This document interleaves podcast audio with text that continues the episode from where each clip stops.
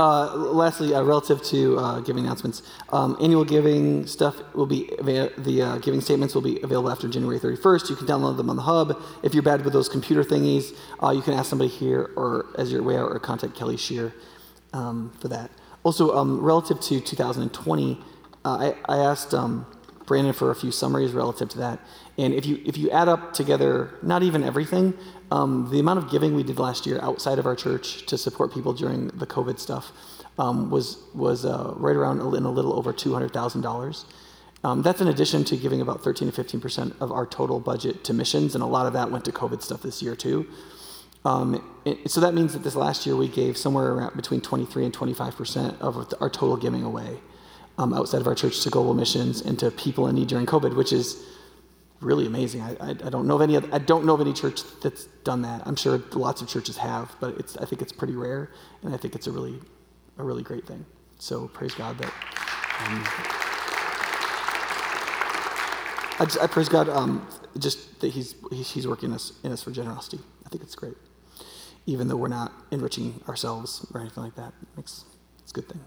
All right, let me read two more scriptures for you before we get going into the sermon. Matthew five, twenty-one to twenty-four, and Ephesians two, eleven to sixteen. Matthew five, twenty-one to twenty-four says this. Jesus is speaking. You've heard it said, you've heard that it was said to the people long ago, do not murder, and anyone who murders will be subject to judgment. But I tell you that anyone who is angry with his brother will be subject to judgment. Again, if anyone says to his brother, Raka, which means kind of empty-headed fool, he's answerable to the Sanhedrin. But anyone who says, you fool, will be in danger of the fire of hell. Therefore, if you are offering a gift at the altar and there, remember that your brother has something against you.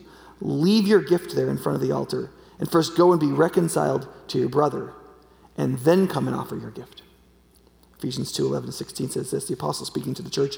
Therefore, remember that formerly you who were Gentiles by birth, called uncircumcised by those who call themselves the circumcision, that done in the body with the hands of men, remember that at that time you were separated from Christ, excluded from citizenship in Israel, and foreigners to the covenants of the promise, without hope and without God in the world. But now, in Christ Jesus, you who were far away have been brought near by the blood of Christ, for he himself is our peace. And he has made the two one and has destroyed the barrier, the dividing wall of hostility, by abolishing in his flesh the law with its commandments and regulations. His purpose was to create in himself one new man out of the two, thus making peace, and in this one body to reconcile both of them to God through the cross, by which he put to death their hostility.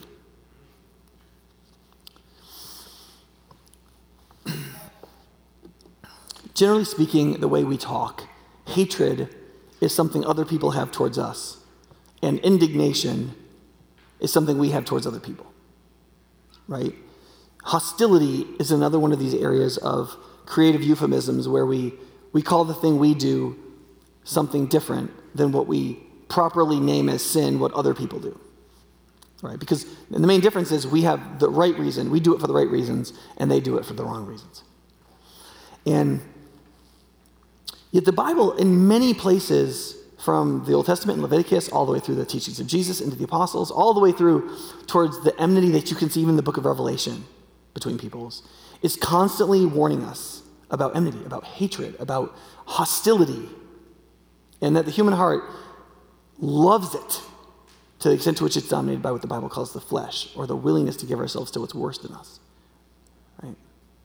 And um,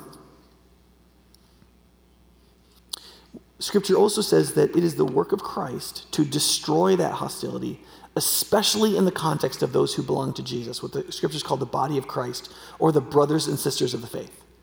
That because we're connected to God, the reconciler, right, that creates a necessity that we reconcile with each other.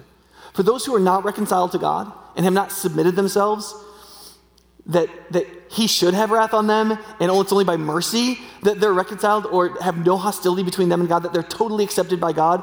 People who don't have that basis with God, on the basis of which to say, well, I have to do that then with my brother, they may not enter into that. We may not always be able to put away hostility with those who aren't believers, but we can't always seek peace and be peacemakers with those who aren't believers and leave the result of that to God.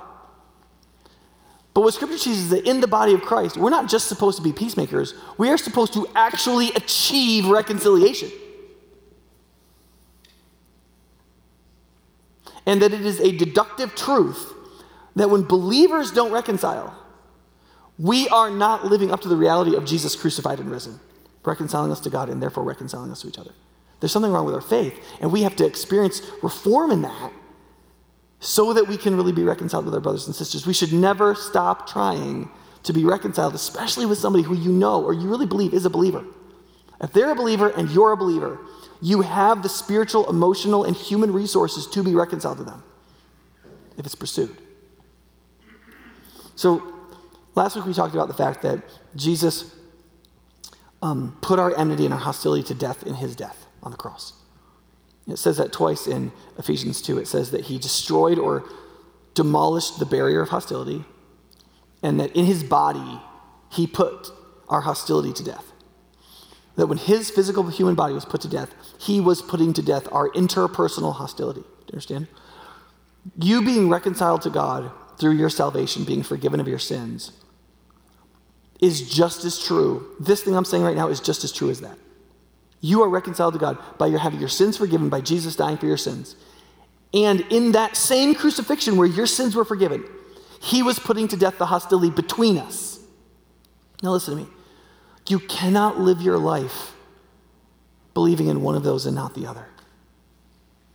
Christian, listen, if you believe in Jesus, you cannot do that. Now you can you can fail, you can fail in the right direction, you can you can like you can there can be struggle, there can be difficulty, but there cannot be acceptance. You can't make peace with that. You can't be angry and have hostility towards other believers, either in your church, in your social group, in your family, or of different ethnicities in other churches across town or in the world. You can't, you can't accept it. It's not acceptable. You have to constantly live in a state of like, no, we're gonna, we're gonna do something about this. No, I'm not gonna become okay with this. I'm never gonna be okay with this. Because being reconciled to each other is as real as us being reconciled to God. Right? It doesn't look as real because we don't do it as well. God always does a really good job of reconciling with us when we ask for forgiveness. But we often don't act very reconciled toward God. I mean, all of it, a lot of us are filled with guilt and frustration and shame that we're not supposed to even need to feel. We don't feel accepted by God. Sometimes we're just as bad as being reconciled to God as we are being reconciled to each other.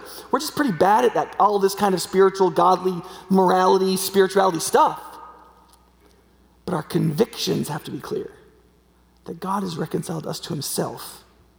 We need believe it. And God has, in his Son, reconciled us to each other, and we should pour ourselves out to achieve it, right? Now, um, last week I quoted Martin Luther King from his sermon, uh, Love Your Enemies, where he says, therefore, the Christian attitude should be, to even our enemies, I love you, and I would rather die than hate you. Now, somebody came back and said in the question, the A M A, the Ask Me Anything, um, Nick, where is that in the Bible? And there's there's a lot of things that are true that we say as Christians that aren't literally word for word in the Bible. But there's there's two places. One is, as I just said, literally in the cross, Jesus, what did he put away? When Jesus reconciled us to God, what was he putting away? Well, the opposite of reconciliation is wrathful division, right? The Bible says that those of us who won't be reconciled to God are split away from him in righteous enmity, and we will ultimately receive his wrath. That is the righteous outworking of his destructive, righteous hatred, right? And he chose, in the person of his Son, to die to make possible for every human being for that not to happen. He would, he would rather lay his life down in the person of his Son to put away his righteous hatred. How much more, how much more should we lay our lives down, or rather die, that cling on to our petty, unrighteous, mixed hatreds, right? And what Jesus also says is, he says, listen, you've heard people say in the past, or people say around you, like, um, you know, murder's bad and it should have a reckoning. He's like, listen, if you're angry enough at people to derisively call them a fool, you're in danger of the fires of hell. What does he mean by that? In danger of the fire of hell. Well, here, here, he, that's what he means. He means you're in danger of the fire of hell. Now, does he mean you lose your salvation if you say uh, you're a fool? I don't think it's l- as literal as that. I think what he's saying is this, is he's saying if your heart harbors the entitlement to derisively re- reach out and strike another member of the image-bearing human race that way, if you're willing to treat other image bearers that way, what's happening is, is your hostility, the hostility that you have in your heart that makes you willing to do that, is corrupting you from the inside.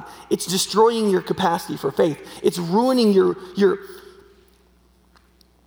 the capacity for the seed of faith to grow into something beautiful. It's it's damning you from the inside. And so the result will be no faith, no trust in God, no reconciliation to God, and a hardening of your conscience ultimately to self-righteousness and ultimately damnation. And it can start with something as simple as, you stupid idiot.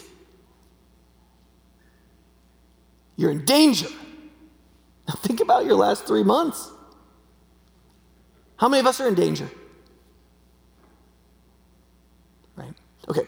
Now, last week I talked a little bit about Um, what would that look like? And I, what I want to do is I want to continue diagnosing pastorally three things that I think we need to think as like applications of this. Like, what's happening? You have to, we have to ask in discernment and wisdom right now, how is this sneaking up on us? Because you, we shouldn't believe that the flesh and the devil and sin is going to like put out a big neon sign, here's how I'm trying to destroy you. It's always going to be a specific application for our times and our situation, and something we don't expect, we're not ready for, we're not thinking about, right? One of them I said last week was that love pursues portraits and hostility really craves caricatures. A caricature is when you take the least flattering, normal attribute of somebody and you magnify it until it makes them all look wholly ridiculous in your mind. We do that constantly with people. There's something we don't like about them or something we're told we shouldn't like about them by somebody else. And then we fixate on that, and then the image of them in our mind, that thing grows, and it makes them look weird, right? They look ridiculous, and then the minute somebody looks ridiculous, we can we can engage in what the Scripture calls conceit. We can believe that we're better than them in a meaningful way, even if it's just that one thing. And it's amazing what the sinful heart, dominated by the flesh, can use to justify ourselves that we are better than somebody because we've created a character in our mind of somebody else. And notice that when I say craves caricatures, a craving is something you don't have to go look for. You don't have to work. It's like craving ice cream or craving salty stuff. You don't have to work at that. You don't have to grow. You don't have to exert discipline. You don't have to exert faith for that. You just want it. You just crave it. You're just not, the flesh just already wants it. You don't have to do anything. People just spew out gossip, and you just drink it in because it tastes good. It tastes like sugar. You know what I'm saying? It feels good. But portraits have to actually be pursued. Right? You see how that word, word is an active word? You have, to, you have to go out there and like, you know, and find out what that person's really like. And try to construct a real portrait of who they really are. And ve- I mean, in my life, I've made so many caricatures of so many people. And whenever the Lord has convicted me about that, and I go and get to know that person a little better, I always find I'm wrong. Like, it may still be that their nose is a little bigger than the rest of their face, figuratively speaking, but it's not so big as to make them ridiculous. It's really understandable, and you begin to see them as a real person. You begin to realize why they're the way they are and why they, why you feel the way you do about them, right? And the the culture we're living in right now is an enmity factory. Social media could hardly be better created, putting kids all in school with kids their same age.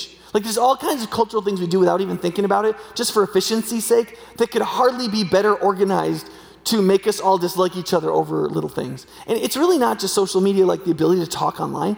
It's the fact that everything is algorithmed so that you're more and more and more touched by things just like you, which is often disliking things that aren't like you.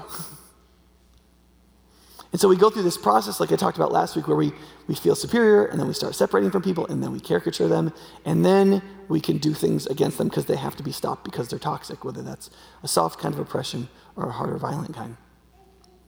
And so when we do that, we're doing exactly what Jesus chose not to do, right? Right? Jesus was superior to us. We are actually sinful. It's right for him to separate because of sin. That could have led him to characterize us, not caricature us, to, as totally worthless in sin, and therefore to curse us and then ultimately damn us. He literally did the opposite of that, right? And so for us, in order for us to fight against this tendency, we have to specifically fight our way back up this ladder. And so when we find ourselves caricaturing someone, we have to fight. We have to fight to Make a portrait of them, not a caricature. And the only way to do that then is to show up in their life and be there enough to find out who they really are. And in doing so, to have enough humble compassion about our own problems and their own problems that we don't feel superior to them. And that process builds godliness, and it is in love will accomplish it. If we obey the demand of love and we're drawn to people to act lovingly rather than in hostility, this will happen. Right? So, love pursues portraits, not caricatures. The other two things are this. One, love shows up, right? That's step two. And then the third is, is that love cultivates the good rather than just attacks its enemy. Rather than just attacking your enemy to beat them, love cultivates the good to make the good more good and beautiful so that you can win over your enemy. Right? Okay, so first, love shows up and hostility separates. If I often encourage Christians to read Matthew twenty-five as one single discourse. Jesus tells three parables. The one is about these ten virgins or bridesmaids. They're women who haven't been married yet, and they're waiting for the bridegroom and the bride to show up for the party. And they, they're waiting a long time, and they all have little lamps, and they've lit their lamps, and then their lamps all burn out. But five of the virgins are prepared. They actually have another little bottle of oil. So they can refill their lamp and relight it when the bride and the groom come so that they can engage in the celebration, because everybody's supposed to have a light. That's how this works, right? The others don't. And so when the bride and the groom show up, right, the the, the women who don't have any more oil, they're like, give us your oil. And they're like, no, that's not how this works, man. I have, because the, if you've ever been to Israel, you can get a little bottle and it is exactly the size of the lamp. So you bring, you you pour it in the lamp and it's empty. Right? It, it exactly fills the lamp. So if you you brought extra oil, you actually don't have extra oil to pour in yours and in somebody else's and in somebody else's and in somebody else's. You have enough for the duration of the party. You don't really, you have extra for you, but not extra for them.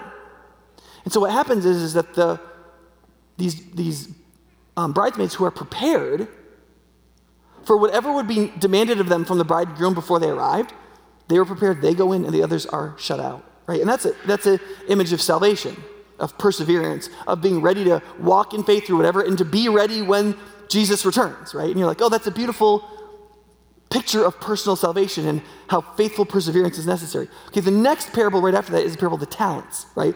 Where the master brings three people in, he gives one, like, ten talents, which is a lot of money, five talents, which is less, but a lot, and one talent, which is not that much relative to the others, but still a lot of money. A talent is a lot of money, so one is a lot.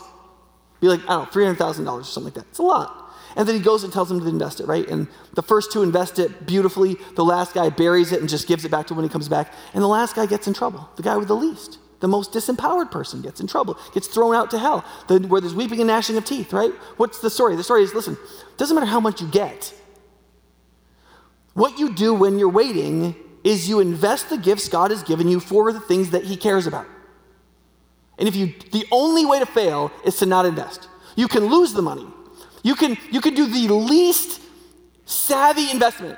You can just put the money in the bank and get less than one percent off of it. And the master says, I would have been happy with that, but because you did literally nothing, I'm very upset because you just completely disregarded what I gave you this gift for. Right? So now the question is, okay, so we better invest. While we're waiting, we better invest what God has given us. Well, how do we do it?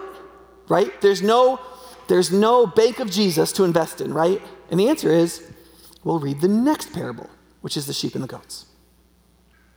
Right? Where Jesus returns and he calls some people sheep and some people goats. And the difference is, is that he said, whether or not you served and cared for the least among us, you cared for me or you ignored me. And so he talks about people who are poor and without clothing and homeless and in prison and suffering all kinds of misfortunes, people who can't do anything for us, materially speaking or socially speaking. And he said, to the extent to which you loved those people, you loved me. You see the point, the investment point here?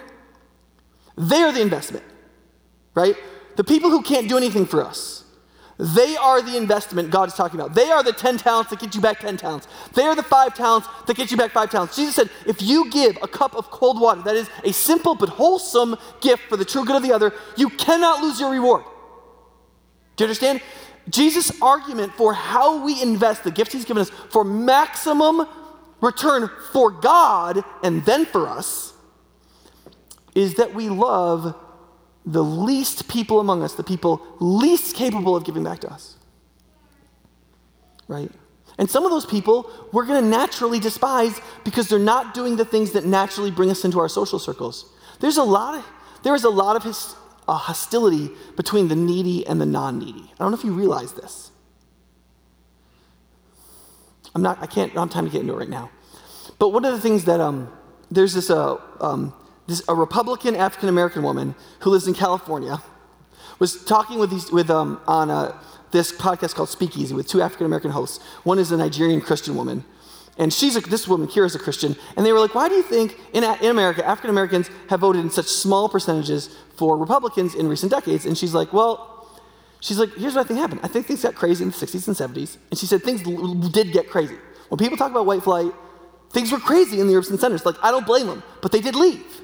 And the thing is, is that good or bad, influence goes to those who show up. He said, she said, frankly, because she's a Republican, she thinks most of the stuff that's actually being done in the inner cities is actually not even good for the poor. But she's like, listen, good or bad, influence always goes to those who show up. Listen, five-tenths of love is showing up. It's just being there, right? Love, in one sense, is giving up a little bit of your life to bring somebody else a little more to life. And whether it's our enemies that we have hostility with, whether it's people who need and we can be there for, whether it's people that we're just having a conflict with in the body of Christ, whatever the whether it's your teenager that you just want to like throw under a moving vehicle, like whatever whatever it is. I don't feel that way about my teenagers, just for clarity's sake. Uh, I know some people do because I do counseling, and whatever it is, whatever the hostility is, whatever the difficulty is, whatever the problem is, right? Five tenths of love is just showing up. It's just getting in there. And it's the only way to defeat separation. Because hostility separates. It wants to get away from toxic people. It wants to get away from the people that are difficult. It wants to get away from the people that are going to ask us stuff that we don't want to give them. It's good, we're gonna, we want to get away from people who are going to make us feel uncomfortable for whatever reason, to put us in positions we don't feel like we should be put into. We want to get away from those people. It's very natural. It is not what we've been called to do in service of Jesus the Christ.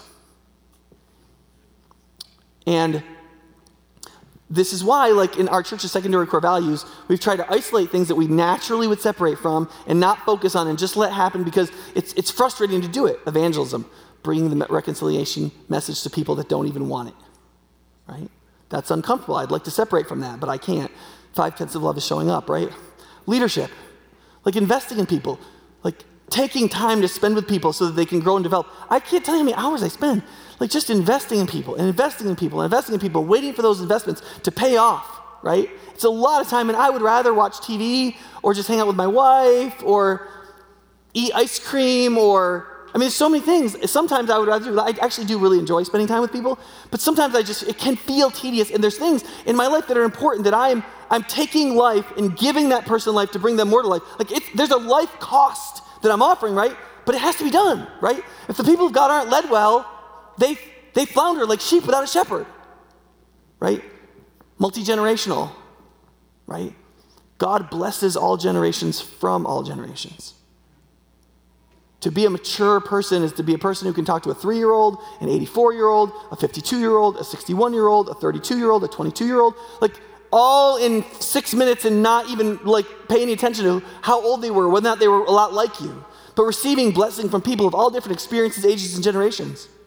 And we naturally move away from that and move towards people who are in our life stage and their life is circling around just like ours, and it's not good for us. And it ultimately creates hostility, and it comes from separation, and five-tenths of love is showing up.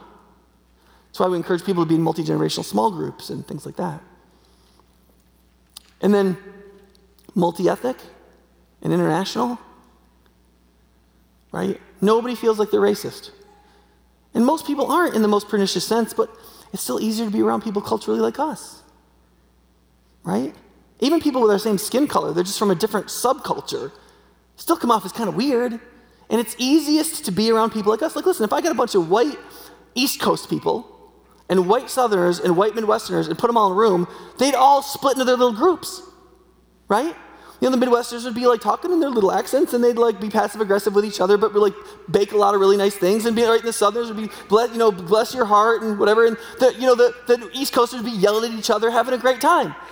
You know, and, and like the Westminsters would be like clutching their pearls, or people like, I can't believe people talk like that, right? And they all split, they're all the same race, right? But like, it's when you like, like I listen. I've pastored in the Northeast. I've pastored in the South. I've pastored twice in the Midwest, and I've had to become a different human being in each place. And everybody's the same race. But my job forces me to move towards people, so I can't get out of it. But the church must, across cultures, across ethnicities, across nations, including heart languages and so on, we have to move towards each other. Right now, I got a lot more I'd love to say about that. I got to move on because um, we're out of time. Okay. Third, hostility attacks enemies to beat them. Love invests in the good so that we can win our enemies, okay? One metaphor sometimes people think of is the way we see things should be is like a city that we live in that has walls. And the people who are our enemies are the people that don't value those things and want to tear them down. Those people are the barbarians, and they're trying to break through our gates and destroy our way of life, right? And they have to be kept out. And so we need to tell the people in the city, get to the gates and fight the enemies. And, and, and there's some, there's some, maybe there's some truth to that, but here's the thing. Nobody fights if the city isn't shining. You know what I mean? Nobody wants to defend a heap of rubble or a poisoned city. Like sometimes we don't realize, like, like in the church, it's hard for young people to stand up in a secular culture and believe in Jesus and say, I don't care what you think of me, I don't care what you say about me, I don't care what opportunities you destroy because of my faith, I'm a believer, right? And we think you should do that. Why? Because Jesus is true. So who cares what it costs you? If you're going to be a real person, you have to live by the truth, right? But here's the thing. When young people walk away, do they walk away because the barbarians broke down the walls, or did they walk away because our city wasn't shining in the first place? Right? Which is it? I don't know. I tend to think we deride the church more than we should, and we treat her like she's worse than she is, and young people tend to find fault with everything. And if their parents, if their religious faith is at the core of who they are, in their religious community, their church is at the core of who they are, kids, of course, want to differentiate from their parents, and so let's differentiate from the thing that's the most important to our parents, their religion, right? And so there's a lot of consternation and dislike among children that is just part of their development psychologically, okay? But there can also be a lot of meanness at church. There can there can be a lot of like, get off my lawn, and you're like, don't play in that gym because you're going to ruin the drywall, even though it's a gym. Don't run in the church because you're going to fall and hurt yourself. Who cares? It's themselves. Let's still learn. You know, like, I, or, or, you know, like, or, you know what I'm talking about? Like, there, there's a lot of like, it's it's very easy, or or just people in church, maybe not mean, but they're just not godly. People, kids, kids walk, like, listen, if, if you talk to a thirty-year-old Christian, they're like, I don't want to get married because marriage looks like it stinks. Where did they not unlearn that? Right? Like, I understand if, like, their secular friends or their friends at work, all their marriages stink. But why don't they think that Christian faith differentiates whether or not you can have a good marriage?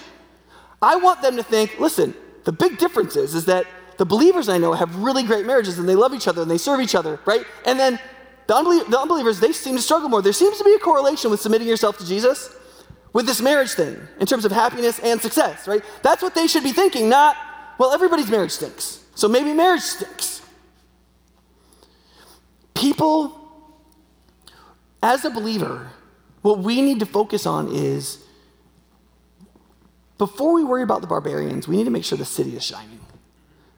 We, we need to pursue an increased amount of vibrancy and reform. That's why the, the message of the Reformation was reformed and always reforming, right? It was, we are defending, we're reforming something that's already good. Like, it's good to believe in Jesus. It's good to know Christ. It's good to believe in the scriptures. It's good to believe the gospel, right? And yet, we're sinners. We're always falling into corruption.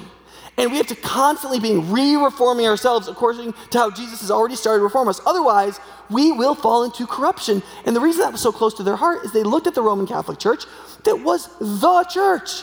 The early church, the church that overcame Rome. And they saw by fifteen hundred that it was in such rampant corruption that it was unrecognizable to the vibrancy of earlier. And that can be us. And friends, it doesn't take a thousand years. It can take just a couple of years as a church. or a couple of decades. And we can't hold ourselves out as a people who are working to reconcile the world if we cannot reconcile with each other. And we can't be peacemakers. If we aren't reconciled with each other in this room, in our families, in our marriages, in our friendships, in our ministries, in our outreaches, in our congregational meetings, if we aren't reconciled, there is no bleeping way the world is ever going to believe we have been given by God a ministry or a service of reconciliation. There's no way. I mean, Paul glories in this in Second Corinthians. He says, friends, right, all this, he's just explaining the gospels from God, who's reconciled us to himself through Christ and given us the ministry of reconciliation, that God was reconciling the world to himself in Christ, not counting men's sins against them. And he's commanded us, to us, committed to us, the, the message of reconciliation. We are therefore Christ's ambassadors, as though God were making his own appeal through us. We implore you, on Christ's behalf, be reconciled to God.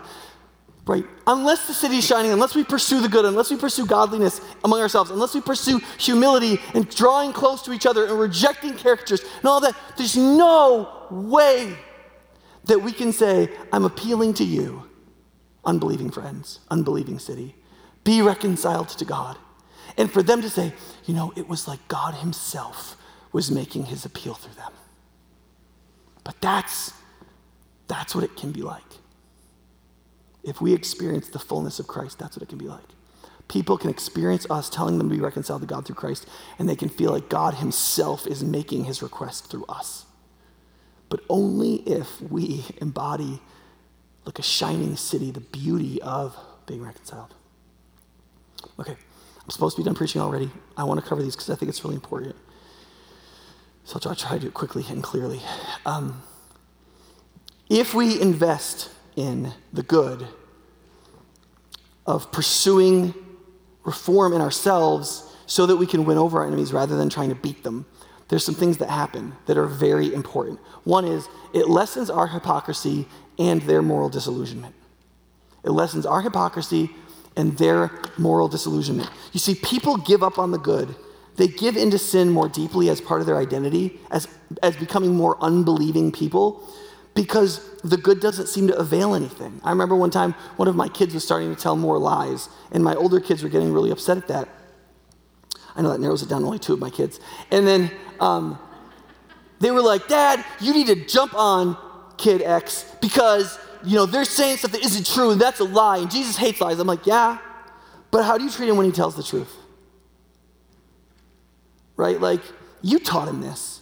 Like, in this house, the truth doesn't matter enough. You still overpower him when he tells the truth. You, if he tells you the truth and you're wrong, you don't repent and say, I'm sorry, I was wrong. You jump out of the discussion of truth and you just use your power to rail over this kid.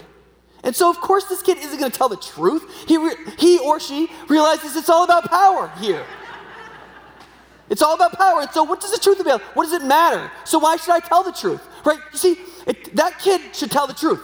The truth is the truth. We should be people of the truth. But listen, people often give in to sin, not just because they hate it, not just because they want to hate God, not just because they want to be as inhuman as they can be. They give up on the good because they become disillusioned that it matters anywhere. And so you see, when we move towards our enemies and we begin to realize why they dislike us, and we begin to realize that they're not wholly wrong, and we begin to realize what ways we've been hypocrites, and we begin to like accept that and be able to repent of it some and be able to, right? What can often happen is the people who are enemy, our enemies that are more, have, they're, they suffer disillusionment because of how we've acted. There are people who have left the church, even this church, but like lots of churches, because they they were disillusioned. And they need to encounter maybe a different church, maybe different Christians that help them with that disillusionment because they have been willing to face their hypocrisy because they were willing to face their critical enemies. Right? There's this great quote by um, by Martin Luther King in that sermon where he says, think about, because this was the height of the Cold War when he was doing this in fifty-seven. Everybody hated Russia. He's like, now think about Russia. We can never accept the Russian way of life as Christians. Can never accept it. Communism treats people's, people like their ends. for whatever means communism wants. It doesn't treat human beings as human beings. There's a atheistic materialism that Christians can't possibly accept because we believe in God. But let's ask this question. Why is half the world now covered in communism? In many places embracing it with semi-open arms, only to be disillusioned by it later. Is it the failure of democracy and capitalism and the Western nations and the, the power of Western nations? We engaged in imperialism and showed the rapacity of power that we had that was unreformed in our Christianity nationally. And we were the ones who engaged in certain kinds of capitalism that, that turned a lot of African nations and, and South Asian nations against us. They didn't see good people in us. And, and we were the ones who haven't lived up to democracy. We say democracy means everybody really is equal. People in this country can't even vote, he's saying in nineteen fifty-seven. He's like, don't you see that it's our democracy failure that has led some people to open their arms to murderous communism? And we should not just stand there and say, communism bad, communism bad, communism bad, even though communism is bad. We have to say, for God's sakes, we got to figure out how to be Christian, democratic, and capitalistic and free exchange in a beautiful way, or people will run from us. And in that process, right, we begin to overcome our blindness and we begin to understand our neighbor's resistance, right? I've had lots of talks with leaders in African American churches and struggle over some of these things because we believe all the same stuff in the Bible, but we see things in the world very differently. And those are difficult conversations, man, because I ha- I mean, I look up thought a lot about the way I see the world, and so have they, and sometimes it's really, I do experience when I move towards people who, like, they're not technically my enemies, especially these friends in the church, but they're, they function kind of like enemies because I'm in disagreement with them. I could easily fall into hostility, right? And I'm like, why do you think that? And they tell me something, and I'm like, you know, that's not stupid. And then they're like, well, why do you think that? And I go, well, th- here's why. And they're like, and almost to the man, they're like, I've never thought about that. I mean, in the circles I run in, we never talk about that, right? And what happens is I lose some of my blindness, and my friend loses some of his resistance. And then he loses some of his blindness, and I lose some of my resistance in that process. And as that happens, I start to have hope, real hope, that by throwing away the caricature and seeking a portrait, by moving toward the person rather than accepting the natural work of separation, and by seeking to pursue, to put away conceit, to embrace humility, and try to draw close to my enemy even, or the needy, or the different, or the whatever, like, I begin to be more prepared because I know how they really feel. I know what's really going on. I really can make an appeal like it's God's appeal through me, and I'm motivated to do it because I think it could happen, right? It's frustrating to us, I think, and I'll finish with this, so worship guys, you can come up if you want. Um, at first blush, it looks like God tests our faith by testing our love in our relationship to people who are the most unlike us, our enemies and the needy. Right? But how soon we forget, right? In the gospel, those two things are exactly our identity before God. Do you realize that? Before Christ, those are that's that's your identity as a human being before God. You were his enemy, and you needed something you could never earn on yourself. There was no bootstraps for you. You were lost in sin, dead in transgressions. You were his enemy, and you were needy, and desperately needed somebody to unilaterally, out of their own generosity, to fulfill your need. And that was Christ to you. He reconciled the enmity, and he gave you righteousness. And so he says to us, don't forget, don't forget. That enemy, that was you. You were the enemy. You were the enemy. And I I would rather, I rather, I chose death over hating you. And now you're mine. And now you're being made like me. And now you would rather die than hate these enemies because I'm making my appeal through you to reconcile the world to God. And that's true of the needy too. Right? We were nothing but in need until Christ gave us freely everything we needed so that we could be reconciled to God, so that we could be part of a family, so that we could know that we're accepted.